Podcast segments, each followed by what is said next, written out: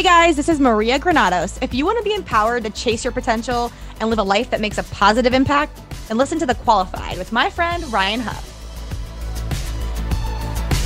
This is The Qualified. The Qualified? The Qualified. The Qualified. The Qualified with Ryan Huff.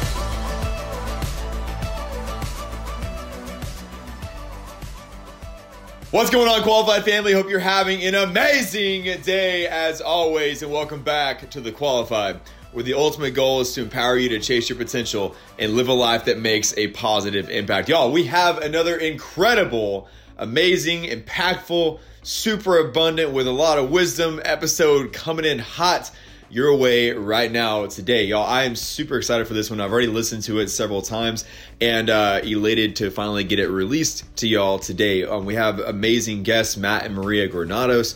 Um, a couple that I literally refer to as a power couple. They're just incredible people. We're going to get rolling into that here in a minute. Uh, before we do, if you are new to the podcast or you've already been listening to it, thank you so much for listening, you guys. I really appreciate your time and uh, appreciate your uh, diligence to continue tuning in to, uh, to the podcast as well. The reason that we call this show The Qualified is because I believe we are all qualified to make a difference with this beautiful gift of life that we've been given. However, there's a massive difference between having potential and actually going out there and doing something with it, right? That's when this show will discuss topics, ideas, strategies, things I've done in my life, as well as things of inspiring guests that they've done in theirs that have helped to make a change. And ultimately, my hope is that something that is shared is the catalyst that puts the puts the action in that puts the you know idea into action, right? Because I can promise you that if you're performing at a level that is underneath what you know you're capable of performing at, it's going to be impossible for you to feel great about yourself, you know. And so I want you to go out there and live the qualified life, the life that you're qualified to live. But you've got to put in the work to make that difference into a reality. There's no such reality as something for nothing. So, and y'all, I know you're going to get a lot of value out of today's episode. Like I said, we have Matt and Maria Granados today, uh, two you know entrepreneurs, very driven, very purposeful people awesome stories, so much wisdom, and uh, elated to uh, to share their stuff. As always, you guys, if um, you do get um, value out of this episode, would you please share it out with at least one person? Let someone else know that you got value out of it. And uh, that's the only um, you know that's the only you know ask that I have since we do not run ads on this show. I would ask that if you get value out of it, share it out. If you don't see any value out of it, which I find highly unlikely, then don't share it out. But if that's the case, then don't share it out. All right, let's rock and roll. Y'all, let's go ahead and get into this. Here is my conversation with Mr. and Mrs. Matt and Maria Granados. Enjoy.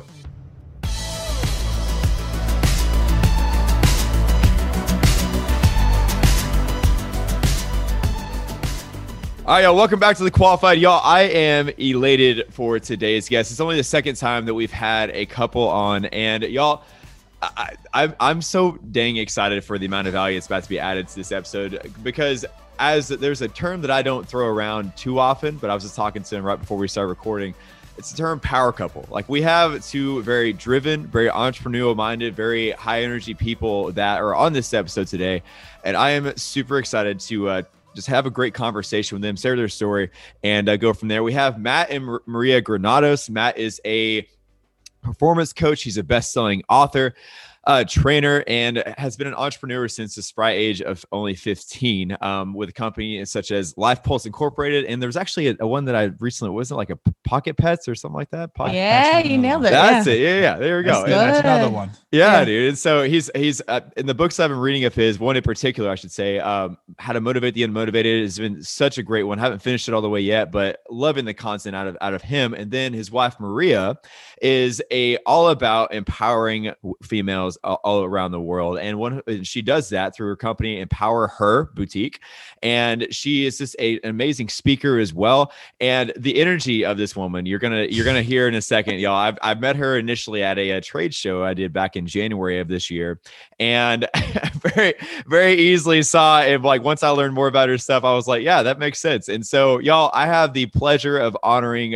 and, and welcoming to the to the qualified podcast, Matt and Maria Granados. Thank you so much for being here, y'all. What's going on? We Thanks, Ryan. We appreciate it. We're we hope we deliver on the high energy. You know, we right. are also parents of toddlers, so sometimes the energy is not always there, but we'll try to make it up along the way today. We tend to feed off each other fairly well. Yeah. So oh. we'll, we'll, get after it. And You guys also might get to meet Bruce uh-huh. Wayne, who is our dog. By uh, Bark. Almost every interview we do, no matter who it is, when it is, you will meet Bruce um, at some point. So I we're like it. excited to be here, Ryan. Yeah, my pleasure, man. My pleasure. Well, before we get started, I'm going to start off start us off with a word of prayer, and then we'll uh, we'll hop into the episode. All Father right, God, thank you so much for this amazing day. Lord, I thank you for this conversation, for bringing all three of us together today. And Lord, I pray that your blessing will be on this conversation, Lord, that the right things would be shared, and ultimately that people's lives would be changed because of what we talk about today. And I thank you so much for our time together. In your name I pray. Amen. Amen. All right, Love man. it. So before we get, just go ahead and just, I want to hop on into it. Tell us how you guys met, and uh, you know, we'll, we'll kind of start with that story, how the love story began, and then we'll we'll go from there.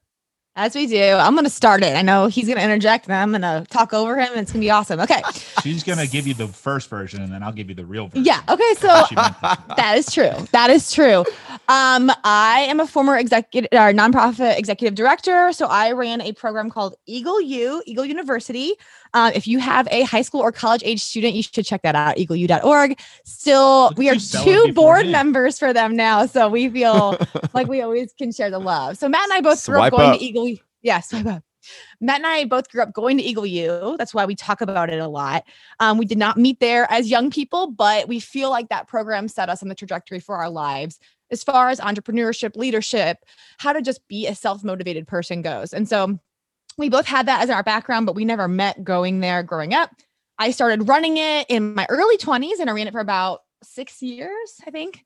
One of those years that I ran it, um, we the founder of the program was like, we're gonna have a guy who used to go or who went, you know, to Eagle U come and talk to the kids about entrepreneurship too. And he always comes and does, does these things with me. We just haven't um had him, we didn't have him last year doing the other program that's just like it that they used to run as well. So anyway, he's like, he's gonna come to share with the kids, and here's his information. And my job, obviously, as director, is to coordinate all the things. And so it's just another thing, task on my to-do list.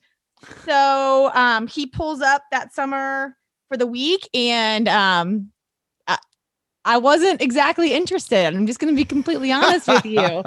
A little arrogant, a little egotistical. I was like, whatever. And just yeah, but we became friends that week, I would say, um, mostly because we were only two the same age. Hmm. And uh, before I get any further, I'll let him f- tell you how he came to know we were the same age. So we're gonna we're gonna learn a lesson uh, about judgment, right?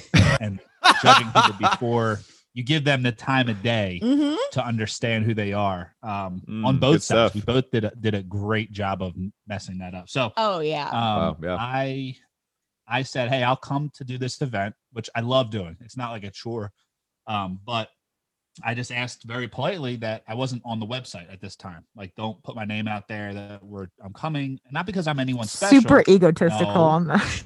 There was some there was some reasoning why I was coming from one organization Mm. to this organization. I just didn't want to put it in anybody's face. Of course. Um, it wasn't a big deal either way. And uh, he said, "Yeah, no worries." So then I get this email from this assistant of his, Maria Grasso, who I didn't know who she was. Right? She's like, "Hey, Matt, I'm Maria. Just want your bio for the website." And I'm like, "Are you kidding me?" So I don't send a message back to her. I send a message back to her boss saying, "Hey, what's the deal? I asked to not be on the website. Now I'm getting this. Who is this girl? What's oh my happening here?" you know, let's get this I'm thing getting solicited over here, yeah. It's getting a little wild. And uh so that was how she was like really first introduced to me. Then I drove up, I was in Atlanta, drove up to Louisville, which is where the event was, had a really bad business phone call, right? But when you're driving, I like to be safe. Okay. So I wear a Bluetooth 80% of the time and I'm walking around everywhere. So I, I uh Pardon me, she I still throw makes up. fun of me. Um that's why when you brought it up, I checked to see if my earbuds were in my ear. right. Because there's times where we'll go to sleep and she'll remind me to I'm take like, them out. Please. Oh wow. But, um, anyway, so we get out and I, I just get off a bad phone call and I sit there and, and this camp counselor girl comes running out all bouncy, Camp wearing counselor girl. cargo shorts and I don't own cargo shorts. Can we be She jumps out. Hold on. Style and fashion is my is my lifeline and brand. it was like you an cannot old say Navy that I wore pair of cargo shorts. shorts. It was like I don't wear. school. No, you yeah. gotta. with the American No. flag, old Navy shirt No, on as well. Yeah. So, anyway, so No. she comes running out. Hey, she's all bubbly, and just the first thing I could think of, I'm still thinking about that call, and I just I just blurt out, "Where's my parking pass?" Like that's how I introduced myself. There was no hello. Wow. Nice to meet you. So it gets Right, better. right. She had, I'm she's like, you're gonna teach my kids here about how to be a good person. This should she's, be fun. She's with somebody else who I didn't introduce myself to, and he looks at me and goes, "Yeah, I know." like we went to college, went to the same college. And like so like I come off as like Just jerk of all jerks. yeah, Yeah. everything you can imagine. Um and uh and then we kind of go through the week and then throughout the week the first day I'm sitting here going, Oh, this like, you know, 18, 19 year old, you know, little girls you know, running this program. That's awesome. You know, she's doing really well. And then she'd always try to come talk to the adults, right? Like the the the, the leaders go one way and she would always come try to sneak into conversations. I just thought it was kind of cute, right? It is what it is. She wants to be with the adults. And uh, we're eventually sitting on a bus together. This is probably 12 hours into this relationship that I'm just destroying every second I can. and uh, I ask her, I said, So, what do you want to do when you grow up? And she looks at me. She goes, Well, considering I have my MBA, I plan on doing something like I'm this. 27 wow. at the time. Ryan, I'm 27 at the time. But I 18, think she's like 19. 19, right? And this is what I talk about when we're talking about learning about not judging people. He's also Yeah. I 27 at the time. I Oh, wow. still when she tells me she has her MBA, I'm so stuck in my own perspective of what's happening that all I can think of is how has this prodigy gotten her MBA by the age of 19? Like I didn't think to think, Wow. and maybe my assumption was wrong. Yeah. She told me her age, and that's when I started to kind of sit up straight and realize, oh, wait a minute, right? This is an Hold up. my age. Uh, I just recently got out of an engagement, not by my doing, by someone else's doing. So I'm like, hey, maybe we should be a little nicer.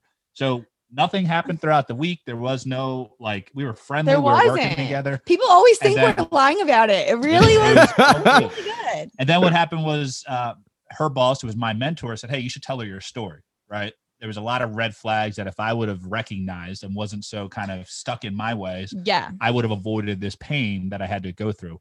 And Hmm. she said, You might want to tell your story to her. So I told it to her. And about halfway through the story, I realized, Holy smokes, like I'm into this girl. right. Right. So I awkwardly like moved away and she's like, What are you doing? But the entire time I'm telling the story, she's thinking about how big of a loser I am to like, Yes. how did you not see all that coming? Like It's this very poor guy, like this girl was definitely going to leave you. You did not know it until she left you. Interesting. But I think it's important to know like when Matt met, he was four weeks off of an, of an engagement that was broken out of Yeah. nowhere. I was in a three year relationship at the time Oh wow. that I thought I was going to marry this guy. I was like waiting for him to like, I thought like this is me thinking he's going to show up to the program and propose to me in front of people. Like, Speed bump, so we are sign. in this like very interesting and i always tell my friends this and i'm like you know i can sit here and give you advice on a relationship and like what to look for and like if this guy you are suddenly interested in if it seems to be like the right time and the right place and the right person but like our story is so backwards if a friend came to me with our situation i would have said run away you know what i mean which is what we got. Yeah. and we got that a lot from people, Hmm. a lot people that love us and who now are like, oh my gosh, I can't believe I ever said that to you guys. But like at the same time, we were both. I mean, if you think about it, he's in a broken space. I'm coming off. I'm in a relationship now. Nothing happened until I was out of it, but like, then I went straight into. Sorry. went straight into this one. My Italian hands are flying. For those who aren't watching, she just punched I me talk in in- the face. Yeah, with her hands yeah. she she uses her hands a lot. Yeah, but like I was, you know, I went right from one to the other. You know, even my mom really upset about it. Like people were upset about this. And so if you think about it, like it didn't make any sense. And so now when I Mm. approach my friends in um who come to me for relationship advice, I don't try to judge the situation because sometimes God works in really crazy ways. Yeah. And I think it's important to be smart about how you act in those situations. Like we really did wait until like I was not in a relationship any longer to kind of talk more and more. And when we did, you know, I would say our relationship escalated really fast. Like we dated for 10 months and then we got engaged. Really. Um, and here we are six years later almost. But it's well, from dating, maybe almost seven. But um, yeah, so I, I do. I think that that was a big lesson for me and how I approached talking to people about relationships. Because I used to be one of those friends who's like, "Girl, get away from him. Like this is you got to heal first. You need to do your work." Like, and I believe those things to be true. But I also believe God is bigger than our situation sometimes. And when He Mm. has a plan, it can. It's so dangerous to say because I tell my friends, I go, "I don't want you to think about that." And it be a bad situation that you need to get out of, and then you start having this hope, like, "What if God put us together?" And like, right. Right.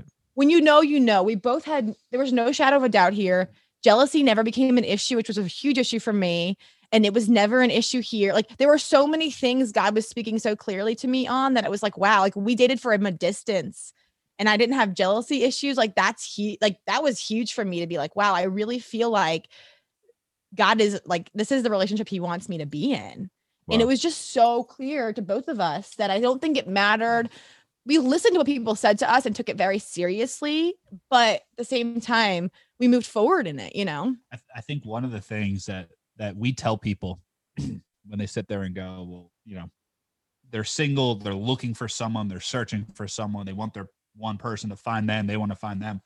And I always tell people the only reason that Maria and I worked was because we both were looking for the same thing. We were both seeking God. Mm-hmm. And it's so true that it was like, and she just happened to be the way he was going to speak to me at this moment. Mm-hmm. Like, and I, and if you're not a Christian, that's not going to make much sense to you. And if you don't have a true relationship with Christ, that also won't make sense to you.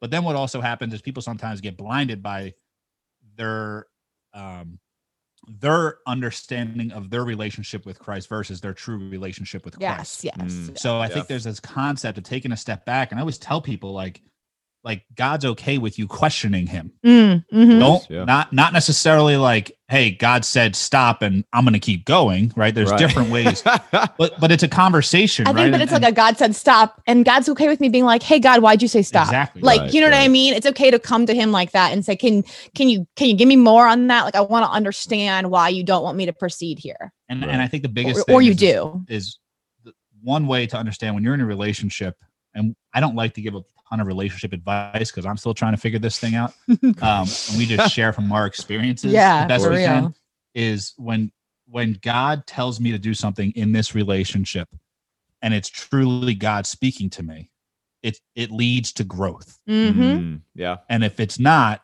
it leads to decay Wow. and that's yeah. the only two ways things can go either Right. forward or backwards nothing stays the same so with that if if i think god's telling me that i need to correct maria. I need to to guide her. And he's talking in terms like that in that type of narrative in my head. That's not god talking to me.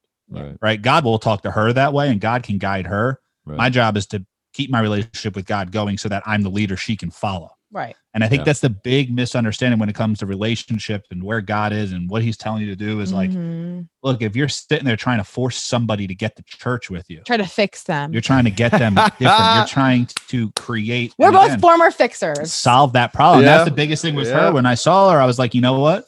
Look, she's crazy. There's no question about it. There's things about her that I think everyone That- knows that that. if God if God wanted to change, I would be the first to sign the petition, right? Like, Right. Sign me up. But I never thought I have to fix her. yeah. Like mm. there's things about her I would I would love to change, right? Like I'd like her to make the bed. That's not something she likes to do. No. That would be great, right? right. She'd right. like me to put the dishes from the sink in the dishwasher. That's not something I do. and again, God willing, we will change. But when it comes to who she is as a person, I've Right. never wanted and still don't want her to change The or to foundation. fix her. And I think too, like Yep. I was in my relationship for three years and I was praying for, and he was a believer, but he didn't have a personal relationship with God as much as I would have hoped for and the person that I wanted to marry. Right. So, like, I was praying for God to kind of like bring him in closer in relationship. But what I didn't realize that as I was praying that God was preparing the person for me that I that already had that relationship, that was working on that relationship on, on their own already. And he had just become a believer. And I've Mm. grown up, I've been a believer since the beginning. So our stories are different. He got baptized when we were dating, and he became a believer before that, just hadn't gotten baptized yet. And so there was a fervent like desire from his perspective that I had never, I had never dated that before. I dated people that were always believers, but they grew up in it. So there was no fervent like desire to grow. And watching a new believer grow in their faith is inspiring to somebody who's always believed because it makes you say, wow, why do I believe this? What am I like, you know, because they're so excited about it and it's so Yeah. transformational because most of these people that decide to believe later in life made a decision to believe. I felt like I was handed my belief and then I grew into it.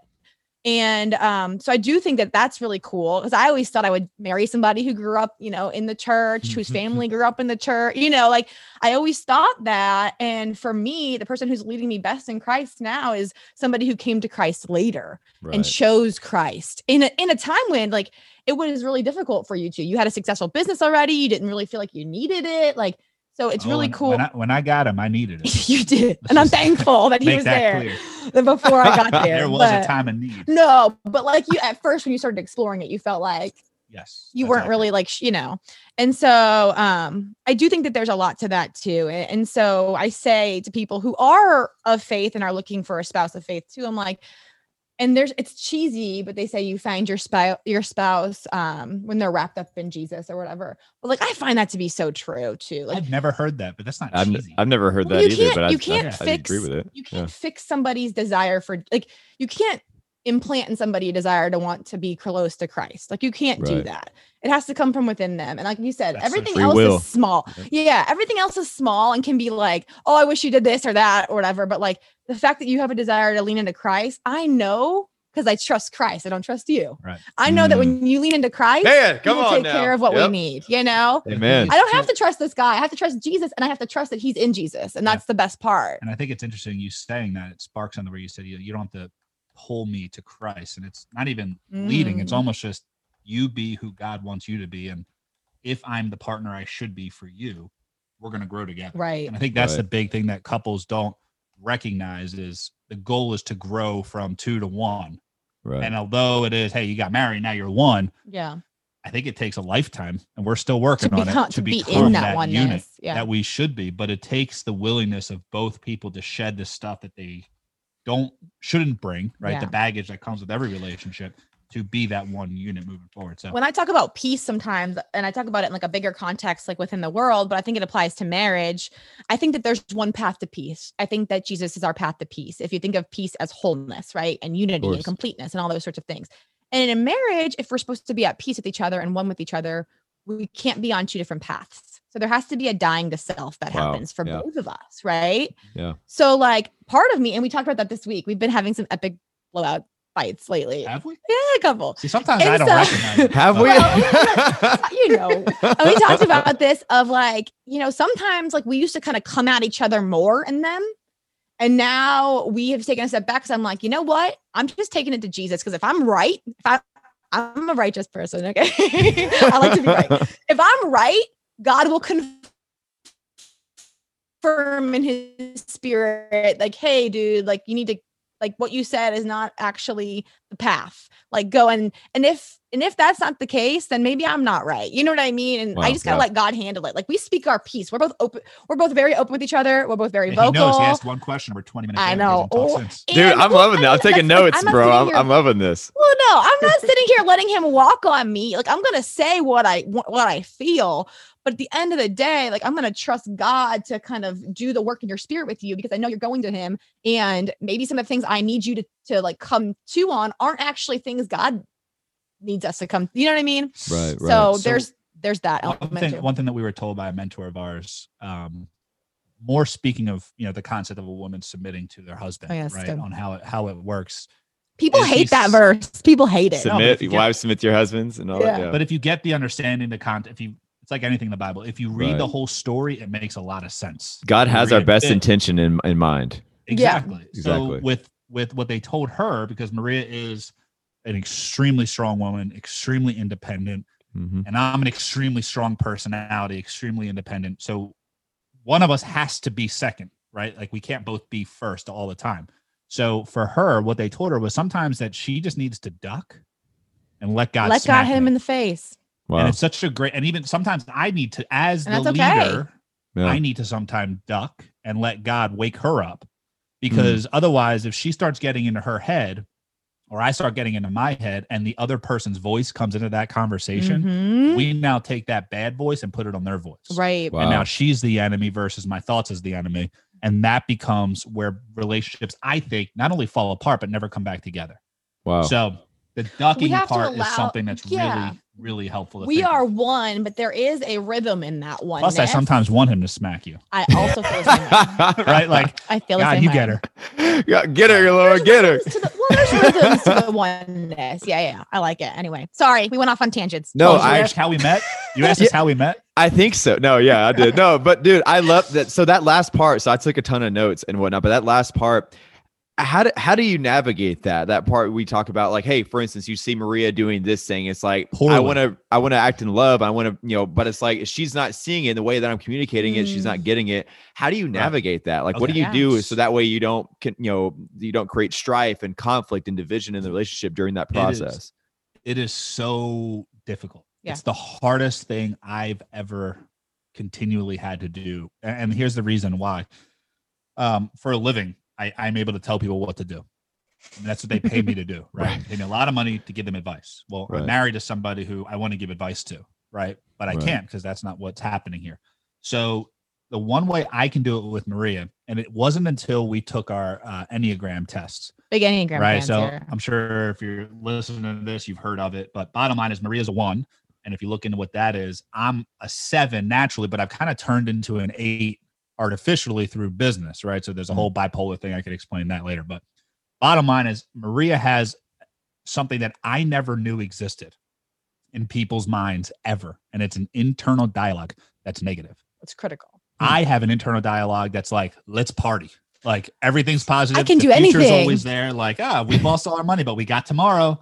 Right. Like Right. that's where my mindset always is. He's I'm the a guy who possibil- possibilityist, I call it. I'll, I want to buy a lottery go. ticket. Honestly, not even a win, but just to talk about what we would do if we won. Right. And I that would go- stresses me out because I'm like, we didn't win. Why are we when I, talking when I first this? started as an entrepreneur, I would go and make up what my career was, so I could go to all the penthouses in Atlanta with a real estate agent and see them and act like I was going to buy one. Right? Like, that's who oh, I Oh, wow. am in my core as an optimist and a futurist. So when I found out that Maria has this internal dialogue that's negative, what I realized was that voice is her voice in her head. Until I start being critical of her, that voice then becomes my voice. And Hmm. now she is Mhm. someone else she can attack, and she will not focus on solving the problem. She'll focus on winning the argument. And that's just because that's just how I say that's how ones work. That's just how people work. I do the same thing when she comes at me, yeah. but I didn't realize it until she explained that to me. So, how do I do it? A lot of it is sitting back, taking deep breaths, and like walking away. Right. And it's so hard because I don't like to walk away from things until they're finished. Hmm. But if I keep trying to figure it out for her or open her eyes to how wildly crazy I think she is, in my opinion, it's a disaster. Here's a great example. This morning, we just got a pop I'm like, what do we do this morning? Right, which I've always wanted a pop filler. It's like I just, oh, I almost put one up fake, just to- like I like the way they look in the kitchen. A, And a pop? What'd you say? A pop? A pot A pot filler filler. on your. Oh, back pot in the filler. kitchen. oh, know, the thing that swings out or whatever. spout, yeah, yeah. Yeah, it just It- looks cool, right? yeah, it yeah, serves yeah. no purpose. You can walk five extra steps to the sink. That's It does look cool though. I, I agree with that. Thank you. I appreciate yeah. it, Ryan. And guess who used it this morning? Maria. So what happened was Maria used it, Uh, and there's two false. There's two spouts that you can turn on and off, and I had it set so that you don't accidentally turn it on too much because they're extremely powerful. There's a reason I'm telling this whole story. Okay. I'm and like, what where are we going with happens this? Is Natalie, our daughter, Mhm. I tell Maria, I say, Maria, that's not how you do it. And Natalie goes, I'm like, but it's working fine this way. Natalie goes, Mom, it's wrong. And I looked at her, I said, No, Natalie, it's not wrong, it's different. And she just basically sided with me strictly on my tone towards the conversation. Hmm. There is no right or wrong in how she turns on the pot filler. I have my reasons as to why I would turn it my way. She has her reasons why she did it her way. I'm still trying to figure out what they are, but I have my reasons. She has hers. but what the amazing thing is, and anyone who has kids, kids will bring the truth out Mm. in the Wow. sense that when I told her that, I do think she did it wrong. But in reality, like that's my narrative in my head. She did it wrong. That was not the correct way to do it. In reality, she's just trying to turn on the pot filler. Right. Mhm. So there's two ways I could handle that. I could keep going at it, but fortunately, my four year old talked sense into me before I kept explaining to Maria why she was doing it wrong to Yeah. recognize that it was just a different way of doing it. It wasn't the wrong way of doing it. What Right. about when one of us is going spiritually in it? Like pot fillers are a great example for fun things, but like everyday stuff. But what about like a spiritual? Um, when one, we feel like, how do we handle that when one of, we feel like one of us is going so on a great ex- spiritual misdirection? So the example that pops in my head with that is, like I said, I don't like to give advice. I like to see how we've messed up and how we can fix it. Yeah. Maria wanted to adopt. Um. Every month we do what we call life dates, uh, where we go out. Yeah, I want to talk Like- about that more. Yeah, Yeah, I've heard about that in, so in y'all's podcast. So we'll jump into it in a second, but I'll tell you Yeah. this quick story. We brought somebody with us this time, and we Oh, normally really? will. If anyone wants to come, you're more than welcome to come. We'll tell you where we are. if you're us there. visiting us at our house, you have to actually come with us. It's if part it's of our happening, you're coming. thing. So, but I'll here- bring you a gift, whoever it is. You know, and it's a great meal. Here's what happened. Uh, Maria wanted to adopt, and I said, okay. Um, I said, God's put it in, putting it on my heart to adopt as well, just not right now. He's Hmm. not telling me to move. And Maria was very frustrated, and we went at it. We were yelling. The, the servers came to make sure we were like, this is in a public restaurant. Really? It was not a quiet scene. Um, so anyway, so what happened was was she eventually said, you know what? God's telling me to do it. So I'm doing it. And I backed up and I because now I'm right. That's fighting words, right? Like, Right. and I, I I calm myself. And this is I'm surprised that I actually called a buddy of mine who's kind of a mentor. It's like, how do I handle this? Right. And what he said to me was, he said, God will never tell her to do something without telling you as well. Wow. If it's that serious. He will confirm it. He wouldn't tell us to do two opposite Right. things. He wouldn't tell you to course. wait and me to go. Mm, so what happened was in that situation, you're saying from a I can tell spiritual you what happened. I I stopped arguing about not doing it. And I kind of just let it go. And she's like, Well, I'm gonna go to this thing and read this and do this. I was like, go for it. Like, by all means. Now, if it came down to a hey, I'm signing papers to adopt a child, there is a point where I, as the husband, and I as the leader of the house, and I as her partner, have a say in that. of course. But when it comes to like just going through ideas and things like that, and she's following where she thinks God's leading her, it's not always my job to stamp out that flame because it might mm. be misdirected, and I want her to keep going until God. And part of that path. story was I had just had a miscarriage. I was really upset. Oh, I wow. felt like God wanted us to have kids. And I think part of it was me dealing with this emotional distress of that and like feeling like we're momentum people. So like we thought we were having a kid. So like now I want to have a kid. You know what I mean? And I didn't have the patience to sit in it. I'm like, God, like God calls people to adopt. Like that's a good thing, you know? Like, and so I think I started to manipulate what God was saying to me as opposed to like, we still feel like one day we're probably going to adopt and we're super open to it. If someone in our church came to us with a child, we would probably take that child in right now. Are you making a public announcement? Um, hey, Sarah, anyone from church listening? No I'm kidding. hey. Um, yeah, no, for real. Like I think that I think God was putting something on our hearts for the future. And we we had this talk before we got married. We both have a heart for adoption if it comes on our it comes our way. Like we're neither of us are close to it. And so um I think I was manipulating the situation. If I looking back on my story, I can tell you very much that I was from an emotional perspective. And I'm glad he didn't sit there and be like, you're not hearing from God and you're Mhm. not like, you know what I mean? Because that would have really stifled a lot of things between us, Oh, like yeah. our trust too. Right. He was like, Hey God, like I know what you're saying to me. She said you're saying something else. I'm gonna let you work it out. You know, I think that's really important to do without coming to me and being like, now Yeah. it wasn't a dangerous thing. Now I've I have friends who have walked certain stories like that, but one of them is destructively drinking or doing drugs or like Wow. having set like and within marriage and, then people are upset. Like that's harder, I think, to sit back and and let God work it out on. But I still think it's equally as important because Right. I feel like when you step into something, sometimes you are becoming that voice in their head. And as a and as a one, as a unit of one, like you're not my mom, you're not my father, and you're not my mother. You're my one, you're my equal spouse. It's Right. different. Right. So really honoring that relationship. And like I think a lot of times we want to mother our spouses, and it's so Mm. important that we don't Yeah. because that's not the relationship I'm called to have with him. He has a mom and she's real vocal and she's awesome. And she'll tell him when he's being a bonehead. Like I don't need to, Right. you know. And he also has a heavenly father who I feel like will will come like will give him through his mentorships and through friends will give him the truth he needs from him too, even the hard truths. And so we have to really be comfortable in that, knowing that like, hey, I trust God with with who you are and how to lead you as the parent I am your equal partner spouse, right? So Right. that's it's just been a I have a lot of friendships um who have beautiful examples of that in their marriage and we've been lucky to walk next to to see that play out. Right. And then we have seen some around us too where it's like you see one of the spouses mothering or fathering the other one Ugh, that's so. and it's just draining, toxic. man. Yeah. Like that's draining. So Yeah. the one thing to kind of I always like when we go into these conversations and we share examples of kind of the takeaway and also what could have happened. Like I could have, and in my head I wanted to, destroyed her with biblical principles as to why she needs to Destroy this her. This is important. Right. Yeah. But but here's the reason why, and the reason I use the word destroy is because that's literally how we are thinking. Yeah. That's not God. If you look biblically, there's plenty of times that the devil will take scripture and use it in a negative way, right? Right. Tempting Jesus is the most obvious one I think of right off the top of my head. Yeah. But I could have cited scripture. I could have explained to her why, according to the book, everything was wrong what she's saying. That would not have helped the situation. I always tell people instead of quoting scripture, try to be scripture a little bit. Of scripture, mm. it's not as important to sit there and Bible thumb people and tell them all the things they need to be doing versus letting God be her heavenly father like he should be.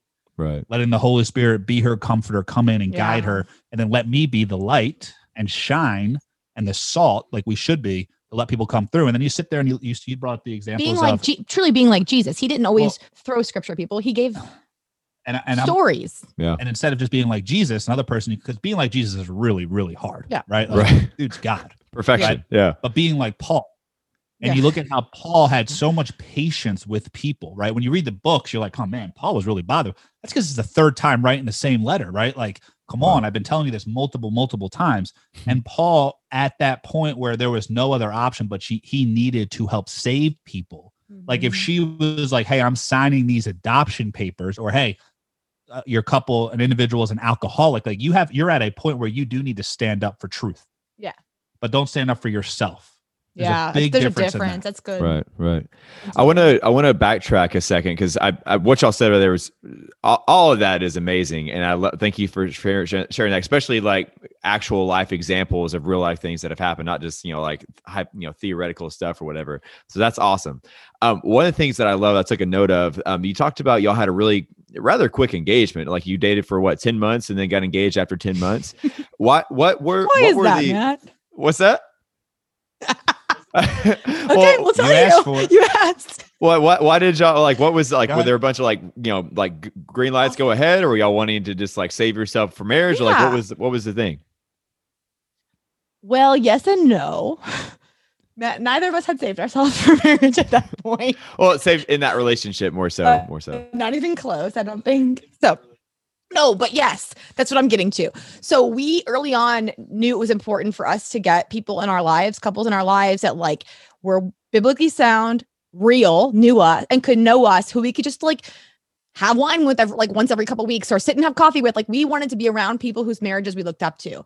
And in the process of those friendships, we got asked some really hard questions that really brought us closer together. And we had people in his life, especially the person who brought him to Christ, who had seen his engagement, who had known that person, who had met me, be like, eh, who had, we had met with them, like, I mean, all the time we were with them. You're talking Todd. Todd and Jamie. Yeah. More Just so than give- anybody else in our you a lives. little insight on this.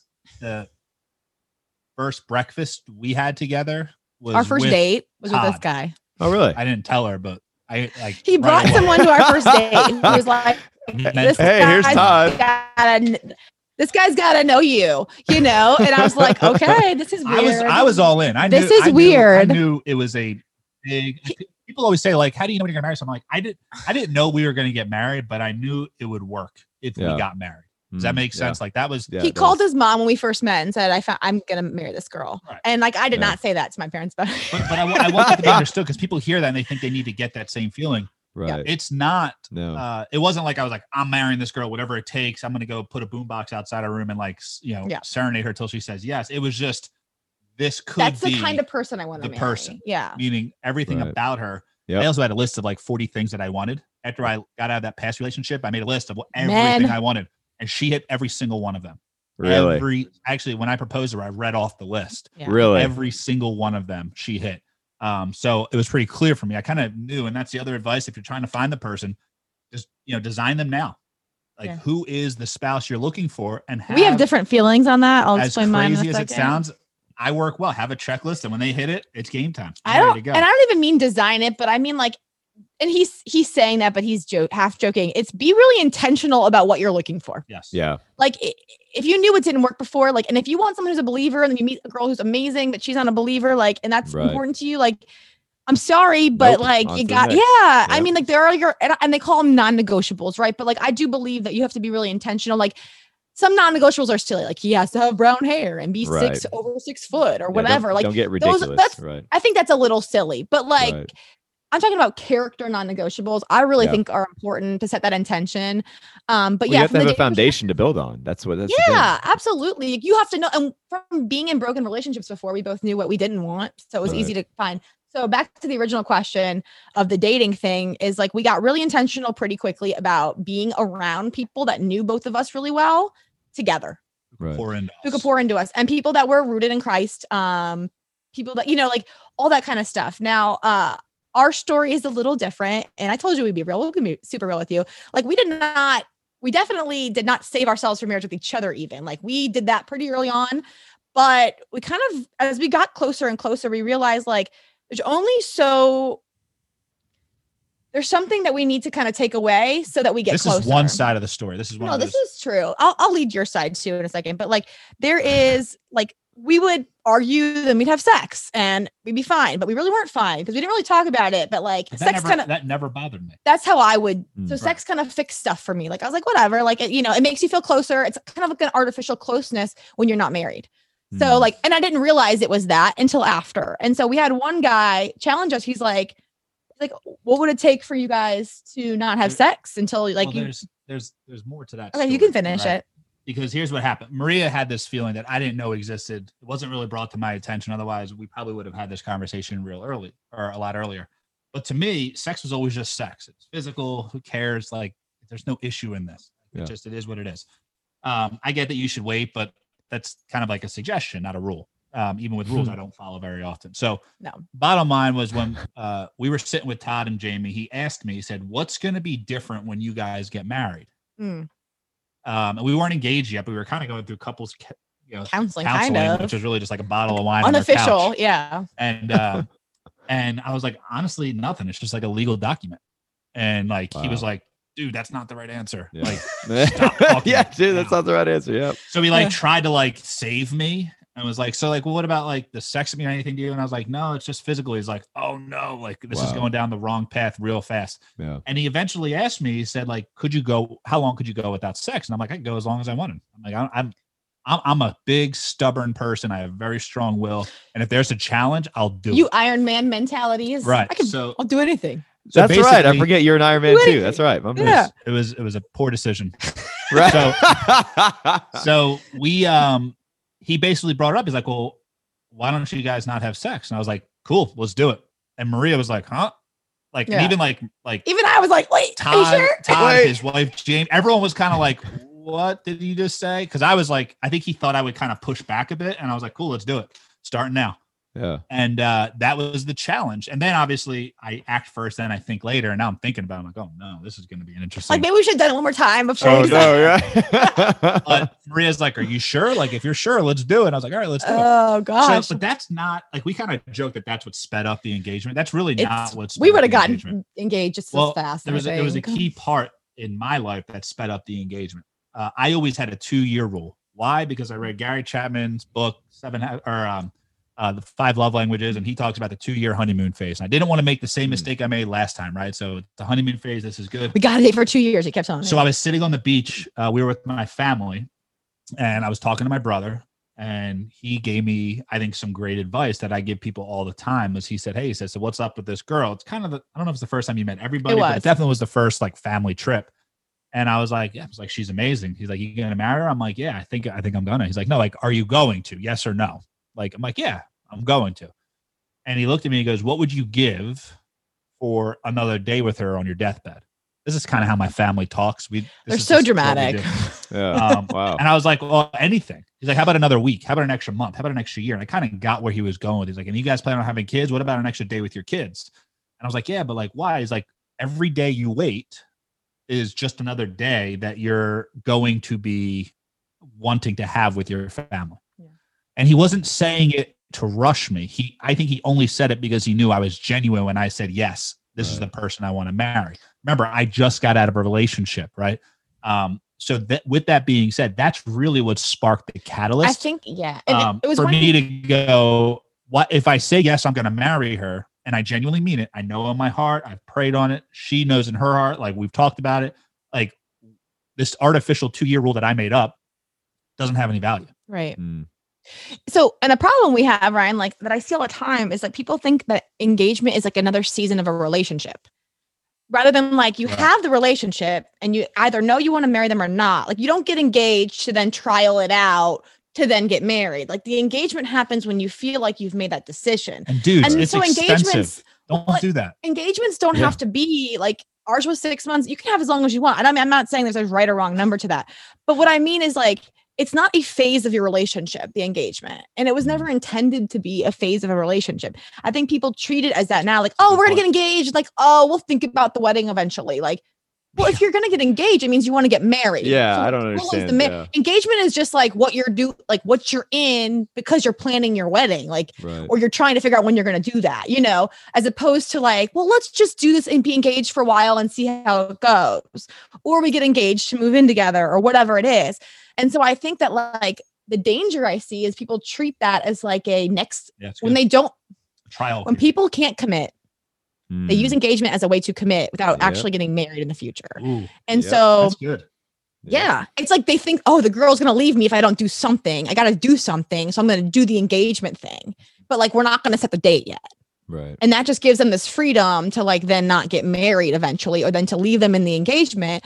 Right. And I think it's becoming this like thing that we're like using as this next step when you feel super serious about somebody, but like you're not ready to commit to them. And at that point, I would say that's your key to get out of the relationship. Like right. you could love somebody intent. Like I loved the guy I was with, and I, I do believe I could have married him and we could have been fine. I don't think it would be what God really had for me. Right. Does that make sense? Like, and Wasn't his best. I think that like we were at that point where it's like we couldn't commit to the marriage, but it's like you couldn't leave each other because you loved each other. Like you wouldn't. Why would should we break? We shouldn't break up. But like we can't get to. So like, what are you in then? Like My- if you can't move on to marriage at a certain point, then the relation. I, My that's previous, maybe Yeah. controversial, but I believe the relationship- relationship should end at that point. look. I think if you want to be I agree with that. engaged for ten years, go for it. I think that's the other thing with Mar- Yeah. when Maria says that she doesn't have an issue with anyone who has long engagement. It's the perception of what an engagement is. What So is your example, perception of that? My Right. my engagement before her, right? So when you have two of them, you get to speak examples from both. um, but fortunately, like I said, guys, it's expensive, and my jeweler, which is funny to have, Gave was his money. nice enough to give me my money back because he knew my butt would come back pretty soon to buy another one for me, Really? which I did. And He you did. He anyone- honored that. Yeah, you did. Ask, honor ask that. God Diamonds, go for it. They're the Yeah. best. Anyway, There um, but what happened was we got engaged because it was just the next thing to do. Like we were We knew- dating for a long time. Oh, you're not me. Business is you- good. Her before you. I right like, before business Okay. is good like yeah like we we never argued there was no issues so like things were great like basically we got engaged because it wasn't bad and that was the next thing to do does that make sense so it was Yeah. like it was like we used engagement as just the next step where in reality engagement is like just like she said just a time period before you get married but it doesn't Right. change the relationship right.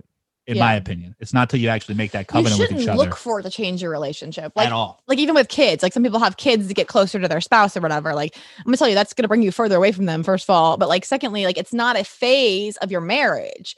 right. It's you're already in your marriage. It's the evolution of your marriage, of course. Like I, I believe that. But like when people move on to these next phases of their lives and relationships to solve a problem or to try to see like what will happen next, I, I get a little uncomfortable. Like, I get a little nervous for them, I think, Yeah. because I'm like, it's not gonna, we can't move on to these serious things expecting those to heal things in our past rather than like, hey, how about we work on healing what was in our past so that we can be part of the future of our mm-hmm. relationship, family, whatever it is, too. 100% That was her also. If you just heard a pop, that was her hitting my mic with her hands. So, two punches, one. I have a lot of bracelets on today, too. They're, you're they're good. hearing all of it. Dude, I feel like we could talk about relationships for so much longer, and there's so many questions I'd like to ask. But for the sake of time, I'd like to move on to Yeah, one yeah. one topic. Before we get on to, uh, before we do that though, I want to talk about life dates. So that I think the last kind of relationship thing that we'll um, touch on before we go on further is like the intentionality that this life date has. And I've heard of other people talk about it, but I heard y'all in your podcast talking about this before. So why don't y'all touch on like what a life date is and what what the purpose in that? All right, I'm gonna quick give the fast version of it. Then I'll fill in and the then what we can do is we can also put uh, in the show notes or whatever you have a link to get We have a access to it, so yeah. you can just do it yourself. Oh, cool. We sell it on our site, but we'll give you a code to. For like a free PDF. Yeah. Bottom line is, is uh, once a month we get together. This the usually it's the first Tuesday is kind of like our standing date unless something happens, and we celebrate life, the good, the bad, the ugly. There's a couple rules to it that make it I think more enjoyable. Number one, we get each other a gift every single life date. It could be anything from a card to a car. I mean that's where we've ranged. Um, we also uh, I she doesn't like flowers, but guys, I always say get a flower. She likes candles, hate so I get her a candle, but get her something, Good. just a little trinket that's like, hey, I'm thinking about you. We also always get a card and we write a note to each other. And it's super interesting. And we date them. How on point we are Yeah. every 30 days with each other. Hey, life's really tough. Like, not a huge fan of what we are right now, but I'm excited to be doing it with you and we're going to make it through it. You give a card and then you go to dinner. You're not on a diet. If you're on a diet, kick it for 24 hours. Like, go after it, have fun, and indulge in this meal. Go to a nice restaurant. We then show up. We bring our gifts to the restaurant. It's important because It's a it little sets the obnoxious mood. sometimes, but it's Everyone's like, "What are you celebrating?" You're like, "Life." They're like, "That doesn't make sense," but congratulations, right? Every now and then you get a free dessert too. Yeah, you do So, sometimes. You do uh, get free dessert. So basically, we bring a gift. we start off. Um, we don't ask for anything. You draw it out as long as you can. Like we wait So- for the waitress to ask us, what do you want to drink? Right. Come back. What do you want for like just letting it happen? You get an app, Mm. you get a meal, you get a dessert. You want to draw this out as long as you can. So once you kind of get in, you get settled, you give each other the gift. We found giving the gift first is the best way to do it because it kind of sets the mood. yeah. Like if you're in a, like there's times where we're going to life dates and we're like arguing through the door, right? Like It's not like, good always. I just- so yeah. giving that gift kind of softens like, all right, hey, remember why we're here. We're Yeah. still love each other. We might not like each other, but we're going to enjoy each other tonight. Yeah. So we go through that. And then here's the key Maria gets my phone, I get her phone. There Hmm. is no technology at all on the table, around the table, Mhm. nothing. And the other key is you don't solve any issues. So Maria tells me what's going on in her life. I sit there and listen. I don't tell her what I think. I don't give her suggestions. I don't give her advice, none of that. And then vice versa. And what it does is it gives a really good, safe space for Mhm. us to connect every 30 days to get recentered. Hmm. Otherwise, if we miss it by a day, and I'm dead serious, like 31 days, we're at each other's neck. we can feel it. Yeah. like we need to hit these 30 day resets because it reminds us, hey, we're both struggling. We're both winning. We're both fighting yeah. and we're both need to have each other's backs in different ways. And we might not be the best supportive partner, although we think we're doing our job based on what they're seeing, we might not be. and we're really close like we work together every single day like we're oh, like we are super close and you'll be surprised at how and we talk like we're open i think you'd be surprised sometimes at the things that you're just like when i have a chance to reflect on my last 30 days in front of him what i will come to in my head oh wow like i'm really feeling this way like that's wild like i didn't even know i was feeling it until i said it to him Hmm. so i think sometimes too it allows us to like really just be honest Yeah. with ourselves and then as we are with each other and to really hear it creates like an empathy for yourself or for each other in a relationship which i think sometimes when you're going through the same things it's really hard to have empathy for each other true. okay we both have a, a special needs daughter. We both have a toddler son. We both live in the same house. We both have the same financial woes because it's the same money. Like so we tend to not have empathy for each other. i'm like i don't have empathy for you. I'm going through the same thing. Like you know what i mean? Like whatever. And empathy or sympathy really. And um in those moments of life date it's like wow this is a guy who has grown up with a different set of life experiences than me. So when he had when he experiences what i'm experiencing together with him his viewpoint on it is different and so his heart and his soul are feeling differently than i am. Like it's actually really important to unpack that and say wow we're living the same life essentially but like how our souls are processing it is not always the same. And i think it's really important to come to that and realize it because yes for understanding and how to approach each other from like a very like logistical standpoint but mm-hmm. also from like an empathy sympathy standpoint within our relationship to say wow like i can look at you as somebody isolated from the situation we're in together and say wow i can really feel for that person Right. Wow. And I think Yeah. that kind of ties back to what you talked you said a little bit ago, Matt, when you talked about it takes the willingness of both people to become one. You know, and Mm, just like a mhm. life date just does that. And It's it's uh, one of the cool parts I love I love that y'all were talking about when you remember y'all first dating, you know, first dating and such.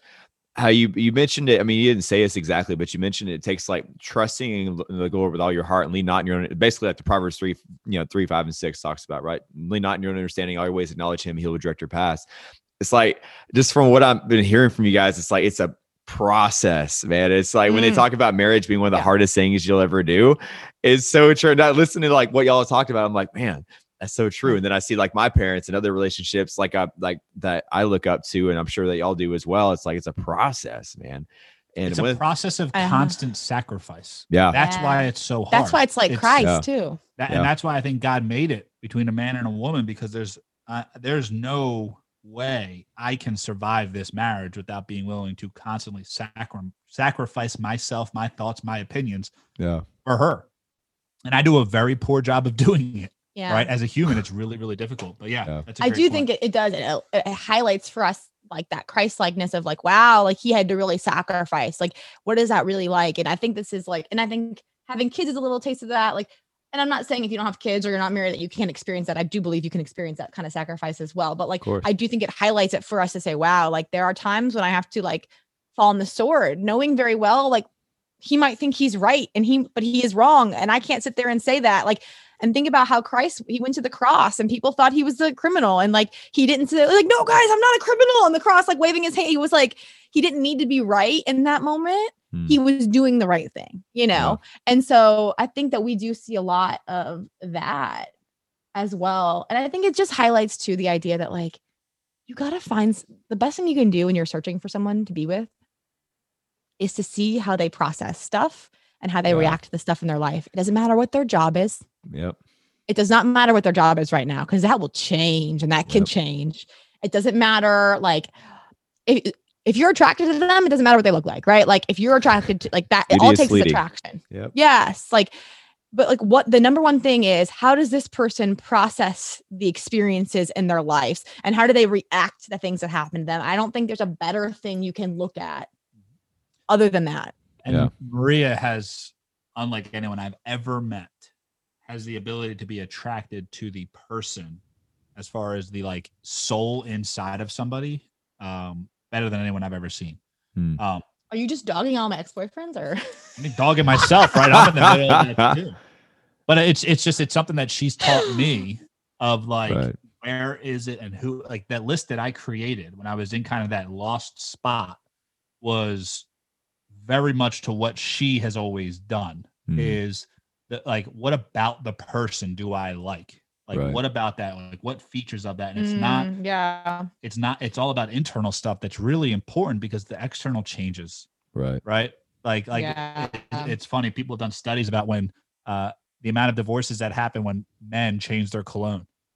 Hmm. It's funny. It's it's correlated because smell It's is a strong s- part of what people react to, and when you don't have anything else to base it off besides the physical looks and stuff like that, they fall back to the smell that they're used to.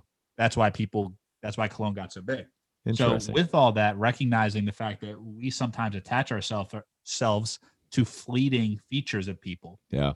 or things that are bound to change. I Yeah. mean, it's a net, gravity exists. When we get old, things move. right. Fact. Yeah. Like it is inevitable. So to sit there now, we try to fake it and We're in the Botox culture of move things back where yeah, they were. I'm not and- against it. I and just, here's what also happens is you're see. never going to get it back to how it was. Yeah. One thing that Maria taught me again about uh, when we had our first kid, Natalie, was she kind of was like, oh, like all up to that point was, I don't know, how am I going to get my body back? How am I going to get my body back? And then once we had Natalie, she kind of came to this realization that could have only been through, through God because of who she is. This is not her way of thinking. This is no offense to you, but No, more I care tremendously about high but she she said it's not about how do I get my old body back. It's how do I make the most of my new body. wow. yeah. Like this is a scar, but it's a, but it's a good scar, right? Jesus didn't come back and heal his hands. Right. There's a reason he left his hands scarred. He wanted to Wow. show Yeah. that that meant something. He went through it. Same with me. If I have Mm. bags under my eyes, right? We're special needs parents. There's a lot of tired special needs parents Mhm. right? Oh, I have so many my bags under my eyes. I'm tired. I'm sleepless nights, many sleepless nights. I need to fix this. Versus, this is who I now am because of what I've been through. How do I make the best Mm, of This this? has been a situation? Yeah. transformational experience, which is what's showing in one way or another. Yeah. Yeah, Yeah, I yeah. agree. I mean, and I yeah, and it's so funny how you like we think we want to heal parts of our past, and instead, like, I, I like my new idea. No, I'll, it's not fully fleshed out yet. I have this new idea that I, Matt's like not. He's not quite on board with it yet, but It's not fully there, but it it's will not be. fully there. I'll talk to you about that. later, Ryan. Roger that. I think one of the things before I ask, because I, I do want to ask about what's been the biggest blessing for being a special needs parent and whatnot, because I know it's been huge, uh, a huge thing that I think is awesome for about you guys. Uh, one thing I want to touch on, add on to your point when it comes to like, I think, yeah, Matt, we talked about having a list is good. Just like you said, Maria, though, it can't be so strict that you like, well, they've got to be 5'10 and they've got to have brown hair, blue eye, whatever. You know, it's like, Yeah, I think there's things that have to be foundational things. Like, for instance, if you're a Christian, like we are, right, talking about this, is speaking for Christian's sake, is their heart turned towards God? And not Yeah. only that, Yeah. do their do their actions actually align with what they say as well? Do they say they're on fire Mhm. for God? Okay, well, where are they reading in their book right? Where, where are they reading in their Bible right now? What are they learning? How are they growing? Are they plugged into their church? Are they tithing? Where are they going to church at? What are they Yeah. learning right now? How are they growing? Like, there's got to be fruit there, and there's got to be like these foundational things you need to navigate from. And I think, like you mentioned, how do they go through negative situations? That's what, dude, that's why it's so important. Whenever you go on a date, you can't just continually go out to eat. You can't just continually go out to the movies or whatever have Yeah. you. Go to volunteer somewhere. Go to Yeah. do something that's going to put you in a situation that might actually act as a catalyst. But okay, how do they act when someone talks back to them? You know, how do they act whenever this might happen? How do they talk to their mom? How do they talk to their dad? How do they treat people like the waiter at the at the restaurant. You know, there's got to be there's so many things you need to navigate from, and you just go. It's like an interview. You know, it's basically is what it is. Like, but most people, most most people. I mean, in, in a way, it's No, what it it is. is. we did we did we did personality tests on our first because he, Oh, there you go. I mean, but that's how it, that's no, how we should don't be, recommend bro. that. Right. No, he asked me interview questions. It was funny. so No, but can I say one thing? I agree with you, Ryan. I think that's so important. Like Matt met me when I was in my most stressed out environment I could possibly be in for a full week. Like that is to me, I could be my absolute worst self in that scenario. Like that would have been the place I would have lost it, the place I would have i- at that time. At Uh, that time, that there's- was the number one place where I'd be the most stressed. Now I've, there's I've seen now worse. there's new places. but like you know and i think it's important for him to be like wow like that's who she was in all of these scenarios with all of these people Yeah. you know we weren't like we didn't have these fun first interactions on like these romantic dates or whatever like they, it was like really hard places I had fun. Can I- so yeah I Can agree. I- with, with your with the list thing though, because I do want to make that clear. Things on my list. A great example that pops in my head was, I wanted her, I wanted the person I would marry to enjoy dancing, Mm, but I didn't need her to be good at it. right. I didn't need her to be bad at it either. Like I, I just wanted it to be like, hey, we went out and had fun. I wanted my I wanted my significant other to uh not be a stay-at-home mom, but be grateful the fact that we would have the opportunity for her not to work. Does that make sense? So Yeah. like the list Yeah. was not right. like right. no, I, a- almost Time out. many people could fall into that Right. gap. Right. Like, it was a very broad. and that's not list. you Exactly. dogging stay-at-home moms i come from a stay-at-home mom and it. she's the bomb We tried. it. and Yeah. it's just really difficult and i think it's the most difficult job in the in the world just 100%. fyi i think what he was saying was that like for him personally he wanted he like that was his I wanted desire to be I want- to provide. he wanted somebody else who wanted to also get out there and do something outside of the home not that that's Mm, better yeah. or worse but like i think it's okay to be honest with yourself in those regards and say like what am i really you know and, and god might surprise you with someone a little different but it's okay to be a little intentional that i think the dancing thing is just like someone who's not afraid to get out in front of people and embarrass themselves like Yeah. that's i think the quality Exactly, you're really looking yep. for She's you got that. know i i will embarrass myself for days like, Yeah. maybe i should stop embarrassing that's the- myself The, list, but- if, if you are going to go the list route, it should be extremely broad. And like you said, Ryan, it's it's more of the fruit they bear based on Right. the actions they take Yeah. versus they need to like the color red. Well, that that doesn't benefit the relationship. Right. So Yes. whatever it is that you put through should not be something unless it benefits the relationship. But if you want to send I- your list to me, I'll review it real quick. there you go. I, the Oh, one boy. thing, one final thing on that as as well. Um, there was, I mean, not to go, that's a longer story, but like I had had a negative situation happen in my past, and got one of the things that God used um, was a friend of mine to speak to me. The first verse that they shared was Isaiah 43, uh, 43 19, which talks about, you know, hey, can you not see I'm doing a new thing, making ways in the Mhm. valley, streams in the wasteland, right? yeah Second part was which where I just been, that was basically like God putting his arm around me saying, like, hey, bro, like I saw you messed up. I'm about to do something new. And he has like every night and day since then. The second part I didn't understand, but it, it ties in perfectly what y'all just said there was the second part that this person had, you know, heard from God to share to me was the words don't settle. And for me, I'm like, well, eh, yeah, like a, I'm not going to date some bimbo is what I what I was come back to. I'm like, you know, of course. But like what I realized was based off a past relationship that I went through and awesome person, just we weren't just compatible for each other, is that there are certain things that I need. One of the things in particular was I need someone, just like you talked about. I, w- you know, I want her to enjoy dancing. Doesn't have to be like she doesn't to be great at it, whatever have you. But like for me, it's like, dude, I need someone who is wants to, who loves to work out. Not necessarily being like an Ironman triathlete, right? Doesn't have to be that. I'm not the workout one of the group. I just I'm the dumb one who has stubborn and discipline. well, there you go. But like, no doesn't i get what you're saying that. like somebody who wants to show up for their health like and they like it exactly. It's just like lifestyle choices, lifestyle Mm-hmm. characteristics. Someone who I realize I need someone who eats healthy. And it's like, again, it's not a dog on that person. It's just like, I want someone, we, we, hey, we can have Oreos, we can have all that kind of stuff. But as a majority of the time, we're Yeah. focused on taking care of our health. And like, anyways, it's just, it's fascinating to me. I was like, because i think that's good So so it's another really way to think of it Yeah, is it's not thank the you. actions, it's the values. yeah right. the And that's what it comes down to. It's the values, you know, it's the characteristics and like, how do they live their life, you know? And you don't want to be so strict. Like you said, do they like the color red? Well, if they don't, it's like, what, what if they don't? And is you their miss out favorite on sports someone, team this yeah, like what if they don't and you miss out on someone who's actually amazing, but because they didn't meet your one criteria that exactly. was Exactly. really superficial, like come on, what are you missing out on? You know? Yeah. So Hundred percent. Oh, I agree. I agree. I think that's awesome. Yeah, thank you. Well, there you go. That's the first time I've said that That's on the podcast before. So That's good. That- cool. There you go. No, Yeah, I think it's important, and the do not settle thing is biblical too. Like when it comes to like what it is that you feel like is the bigger vision of what God's calling you to, and marriage is one of the biggest things too. That like it's important not to to settle into what culture tells you you should want as opposed to what God really calls you to, which I believe is bigger. and All right, greater. so here's my turn to disagree with everybody. Right, this is when you Oh, have three people on. Let's go. What I'm not gonna going to say? disagree on it, but I want to bring some more light to it. And it's similar to the concept of do not settle, which I, I do agree on what we're talking about. Don't settle on your values, right?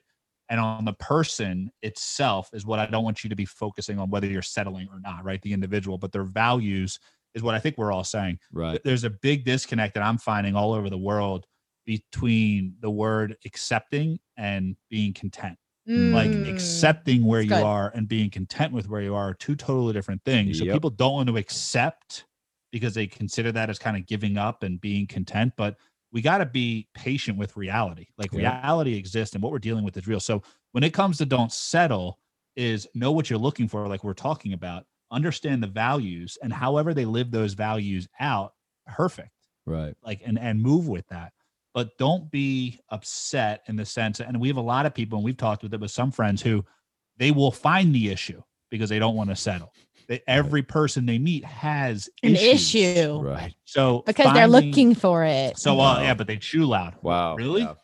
all right well then sit further back right we got to be Right. six feet apart anyway Yeah. now so you might as well so like all this stuff is just recognizing we're given pretty direct hey do this do that do this but it's all up to you and it's Right. really up to what it is you need and how it is you want it to work but be okay with accepting where you are doesn't mean you're being content and settling or not settling is not as much of a black and white you know decision as we may think I think what you're saying is accepting 100%. reality, but being okay, like, hey, right now my reality is this. I accept that. I'm looking to grow and I'm looking for this relationship to grow in it. It's not there yet, but I'm looking for it to grow. That's accepting. Right. And it's not Yeah. a bad thing.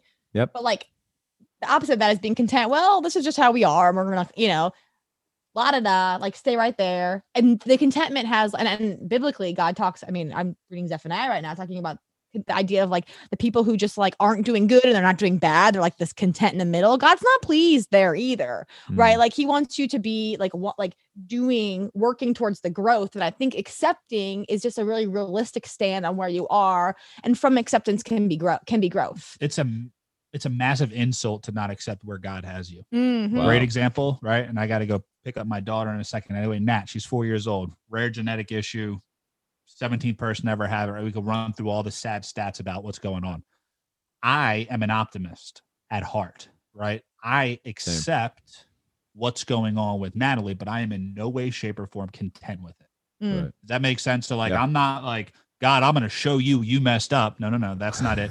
God, you put me here. I blame you for all this. That's not it. I Wow. accept what we have. However, I'm never going to be content with it. And that's not necessarily A a, bad bad, thing. thing. Right. So, what am I doing? I'm taking every action through prayer, but prayerful actions, starting a nonprofit, getting things together, realizing there's a much bigger issue that we're now working towards with this Take Part program we're starting up, where we're filling this gap in the medical world that is even bigger than Natalie. And Mhm. because I accept where Natalie is, but I'm not content where we are in the journey, we are now opening and starting this 501c3 specifically that are it could affect we're looking at upwards of 30 million kids all over the world right wow. who don't have any answers. can i speak one thing into that i think it's a principle maybe we can go with from there it's like when when you accept where god has you rather than just be content with where the world has you like you then open yourself up to becoming a vessel for god's glory Wow. and like yeah. you're like hey i'm okay like look i know you have me here it's real we're gonna sit in it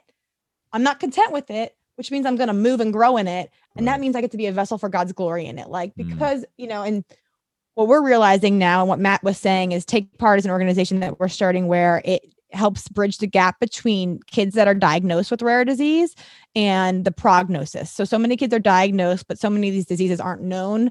How because they're so tiny they only affect one one or one to 17 people. So nobody really researches it and there's no prognosis. So we're helping fund small projects that only will affect like small amounts of people but there's so many of them that it actually affects a lot of people overall Right. so that's what we're working on and if we would have just sat there and been like oh content god has us here like whatever we're just going to live our life with nat and do our best like then we wouldn't be being used as a vessel for his glory for other families and other people and showing people hey like you know we are here and we we we are believers in Christ and we don't think he messed up with Natalie at Right. all. Right. Um, in fact, we think he was super intentional with how he created her because when she walks into a room and talks about Jesus, people listen to her and she's That's four awesome. because she's in a pink wheelchair. Now, if she wasn't in a pink wheelchair and was a normal four year old, they might not look at her and have that same experience with Christ because she's easier to see. And like we Wow. get noticed at church because we have the kid with the wheelchair. So now God has said, okay, go ahead and speak about this. Like, I'm I feel like because of his the differences, we have had the light shine on us that we have to turn the light back on Christ. Wow. And that's our that's our responsibility Amen. to point people to Jesus because he has given us a platform that we did not ask for that we're like, well, the only point is the point. So we have to keep reflecting Jesus otherwise it's not worth anything. Wow. End. I can't add to that. 100%.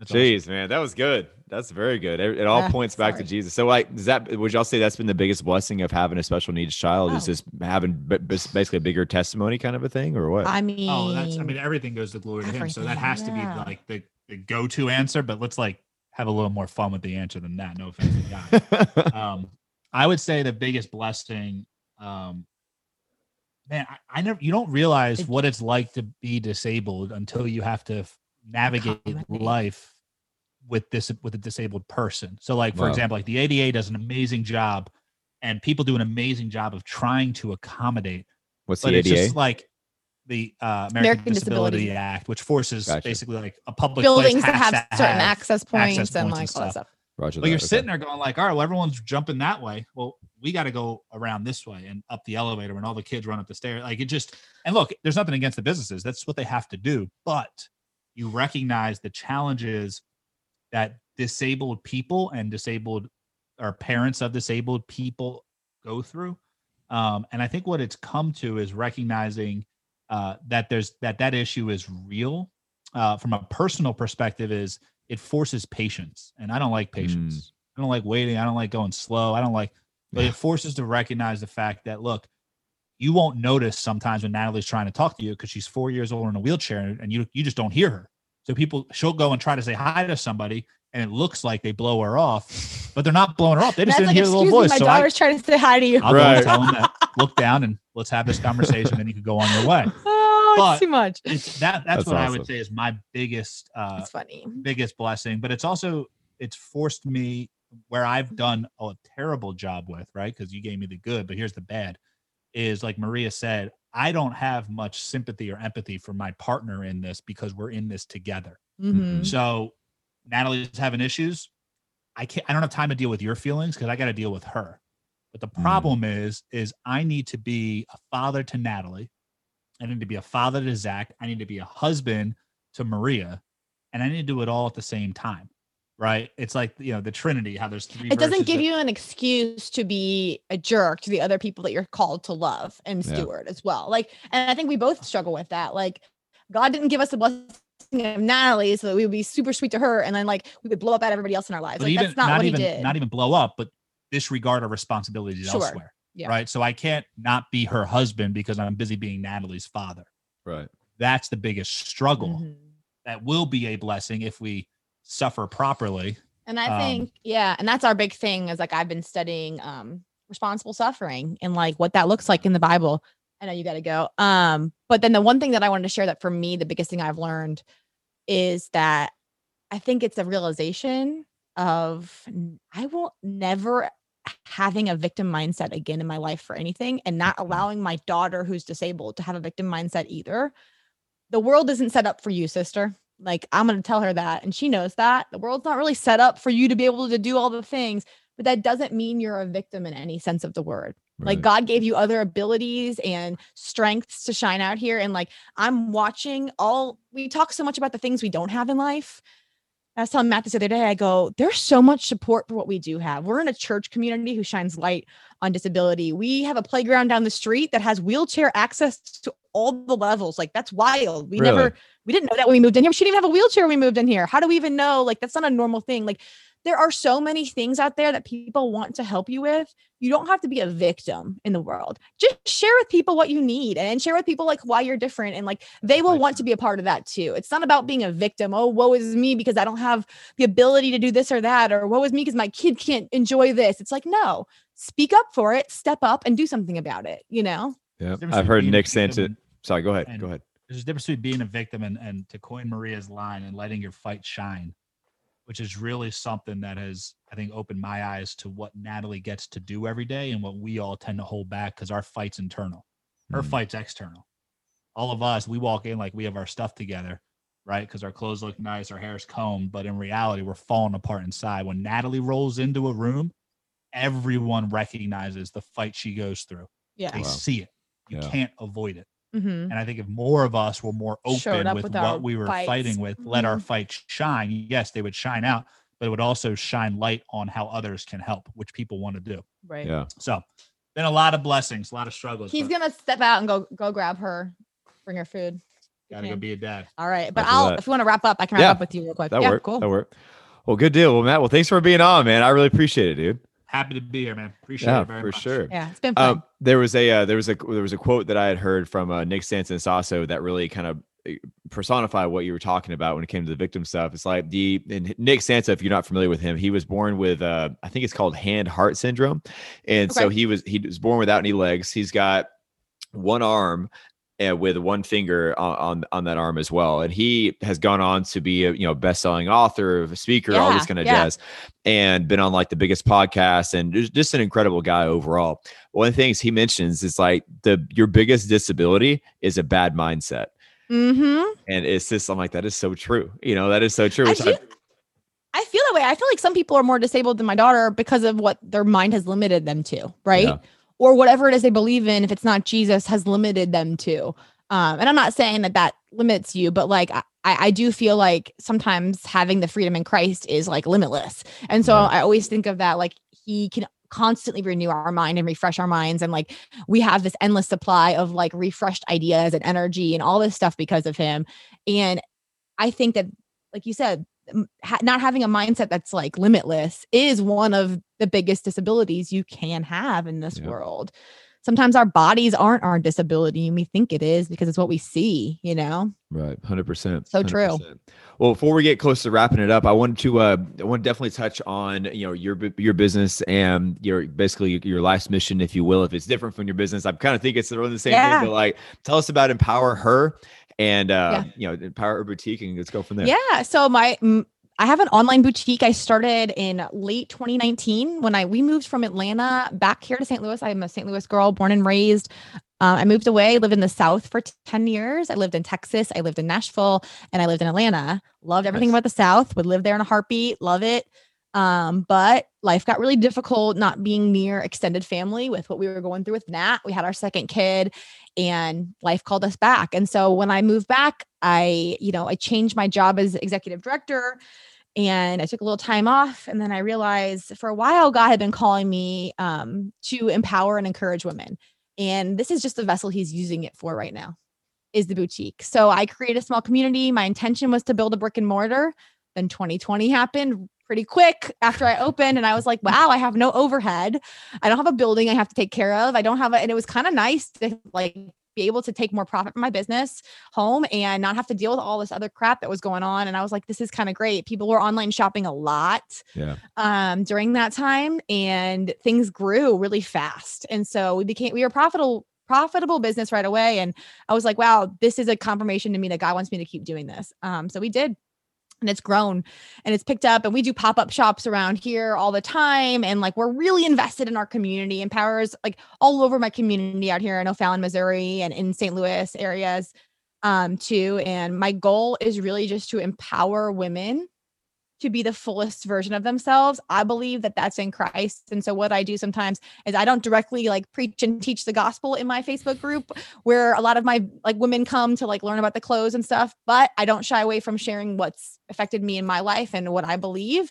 And a lot of people have come to really um be more encouraged by that and feel really confident in that. And they're getting confident by the clothes they wear, of course, because that's fun. It makes you feel good. But my my hope is that they take away the message of like what really empowers us at the end of the day No, is love that. Jesus. And so, yeah, I mean, I always say God speaks to us through everything. Why not clothes? Yeah. Um, and so that's what I feel like he's having clothes? me do Yeah. right now. Yeah. And then Matt and I, we started a consulting company when we were dating, Life Pulse Inc. And it is still um the one of the greatest gifts I think we've ever had. He now ma- basically fully runs it because what I do with Empower takes all my time.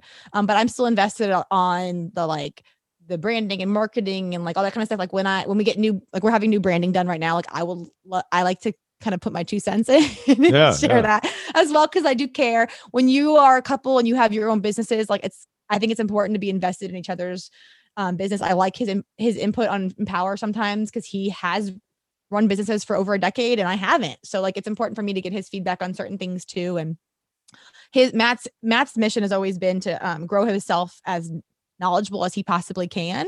Um, and to and to even grow himself as financially successful as he can so that he can grow other people financially successful and knowledgeable at the same time. He feels like God only gives him what he's supposed to give out to at the same time. So if he's growing in his knowledge and he's growing in his finances, it's only because he is supposed to be helping people, other people do the same thing. Right. And um, yeah, our whole goal is just to point back to Christ. I mean, that's really it. At the end of the day, our family mission is like whatever gets reflected on us as success goes right back to Jesus. We want someone to look at us and say, "Wow, you guys are so great. Look at," the-" and we're like, "It's not us. It's Christ. We're just the vessel." Like it's important for people, for us to have people know that it is because we put our faith and trust in Jesus that these things are happening. And of course, we're obedient, and it takes it does take hard work on our part and intentionality and all of those things that we teach. We do believe that, but it comes from a foundation of of Christ and really trusting Him to do the work. Hundred percent. Even the tagline of Life Pulse Inc. is bringing intentionality back to life. So Yeah, yeah. That, that. that is the that is like pretty much our our that's why we made it the tagline So, it's pretty much what we believe overall, right? That's Yeah. our foundation as a family. Bring that intentionality back to life, and for us, that intentionality is our purpose driven life in Christ, right? Like that's it. Amen to that, sister. Amen to that. Yeah. Well, cool. Dude. Well, before we wrap this up, where can uh where can people find you and connect with you and Matt online? Yeah. Find out well, Life Pulse Inc. and we're all over the place. Um, lifepulseinc.com is Matt's website, and he is incredible. If you have a business, whether small, medium, large, there's different kinds of. We've done everything from like the small business next door to Twitter and the Air Force and Google and all that kind of stuff. So like he helps work with all different kinds of people, all different kinds of businesses. Um, we even have like he's got two books that he wrote um, this past year. The Intentional Week, which is Yep. right there between the two old planners, and then Motivate the Unmotivated up here.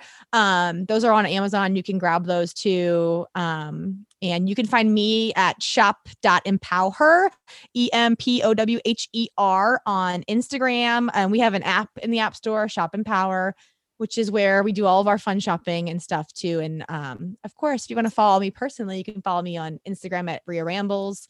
I share all the things there. I'm a talker. And um, yeah, uh, we just believe our whole goal here is just to keep sharing goodness. So I love it. come and check us out on any of those any of those ways. I love it. All right, before we wrap this up, I want to ask you the final two questions. Um, I Uh-oh. want to acknowledge you and uh, obviously Matt. We're in here, so I have to listen to this later. But like, I just I, I'm blown away by you guys, and I'm just so excited that we got to meet in January and get connected together here because what y'all are doing and accomplishing is not only making a difference today, but it's impacting. It's leaving a legacy, and it's going to impact greatness for the kingdom as well. And one of the things you mentioned you kind of said it in a roundabout way was as you become better, the world around you becomes better, right? Just like how Mm, Matt yeah. is really intentional about growing himself because that helps not only himself but it helps you uh, you know you as his wife and it helps you as a as a mother and as a speaker which helps impact the world around as y'all as well there's a reason why i use the term power couple because there's so many things that y'all are doing that are powerfully working to not only advance your own lives forward but to advance the kingdom and that's what we're here Mm. for you know to make god's name bigger and to make his name known and so i just want to say thank you so much for for sharing your story today I, Oh. there's so many i feel like we could have talked for hours because there's so many other questions i wanted to ask but we love talking. Sometimes you gotta shut us up, Ryan. Right. I know you're good. I, I I thought about it a couple of times. I'm like, should I interject? I'm like, no, actually, what they're talking about is great. I'm just gonna let you all riff. And so uh, it was it was good stuff. So thank you so much for coming on today. I really appreciate it. But Appreciate but the that. two final questions I want to ask you before I ask every guest on the qualified. Number one is how does someone chase their potential to become the person they were created to become? I think we I think it goes back to what we just talked about is to live a life of intentionality. I mean, you have to really wake up in the morning and understand your intention for the day and have it rooted in in a life intention. And I'm not going to assume everyone here is a Christ follower, but what are you a follower of? Right? Like what is the bigger picture for you and how can today how can today, right now, today, be a step towards your bigger picture in the universe with your creator, whatever it is that you believe? How can today be that step? I really do feel if you do that, your bigger purpose will be uncovered. I think as you move towards what it is you feel like um, your creator wants for you in the days, it will show up to you in the weeks and then the months and then the years too. I, I do really feel like that. I know for me, prayer is another big part of that. And that can be, like I said, I believe prayer, my prayers to my Heavenly Father and Jesus Christ. But like, if you are somebody who doesn't believe in that, like, are you meditating? Are you connecting with that source? Because we were created by a source, however you want to call it, and that source has something for us. And are we connecting with that source so that we know what that thing is? Because that source mm. wants to tell you what it has for you if you listen to. So I really feel like daily connection to your source and then stepping into that day and being like, how does today connect to my bigger picture? Right. Love it. Final question What does living a life that makes a positive impact look like for you? I think it's pointing to Jesus for me. It's it's just like it's it's being bold and brave enough to do things that might be countercultural or might not make sense to the world. Um or might be different than what somebody out there is saying, but that I really feel called to do. And then using that to glorify God in the end. Like that's what that looks like for me is because sometimes I feel like I'm called to do things that don't make sense in, in, today's world. And I'm like, oh, I don't want to have to say that, or I don't want to have to do that. Like, it doesn't really make sense to me. Or like with our daughter Natalie, having the faith we have with like how she was designed and like the fact that like we're cool if we're not cool with it. Don't get if she dies tomorrow, we know that God used her life to glorify and that's his that's his whole role right like that's mm. that's her whole role here on the earth that's what we're all here for is to glorify him so knowing that and just really walking in those things um yeah, that's what it would look like for me. Wow, that's awesome. Yeah. Love it, Madame. Well, thank cool. you so much for coming on. This has been Yay. a blast and really appreciate it. Love your podcast, Ryan. So I'm also a big fan and listener. So I appreciate it. Well, I'm excited to hear what else you have in store coming up. Hey, look, me too. Likewise. Thank you so much. All right. Take care.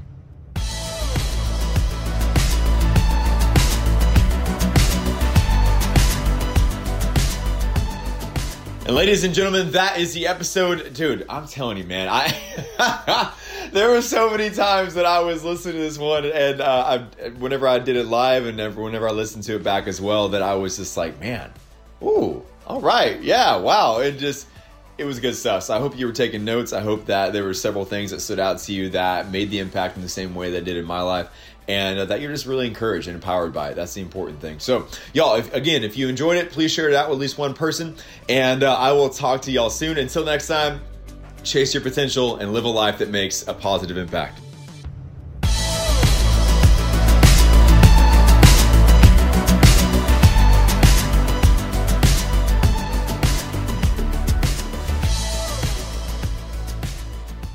Hey, what's going on, qualified family? Thank you so much for listening to this episode, and I trust you enjoyed the message.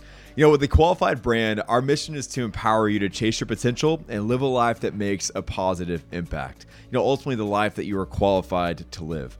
You know, but it's not about just being qualified on our own. It's about the fact that God has created us with innate value and divine purpose to live for something bigger than ourselves.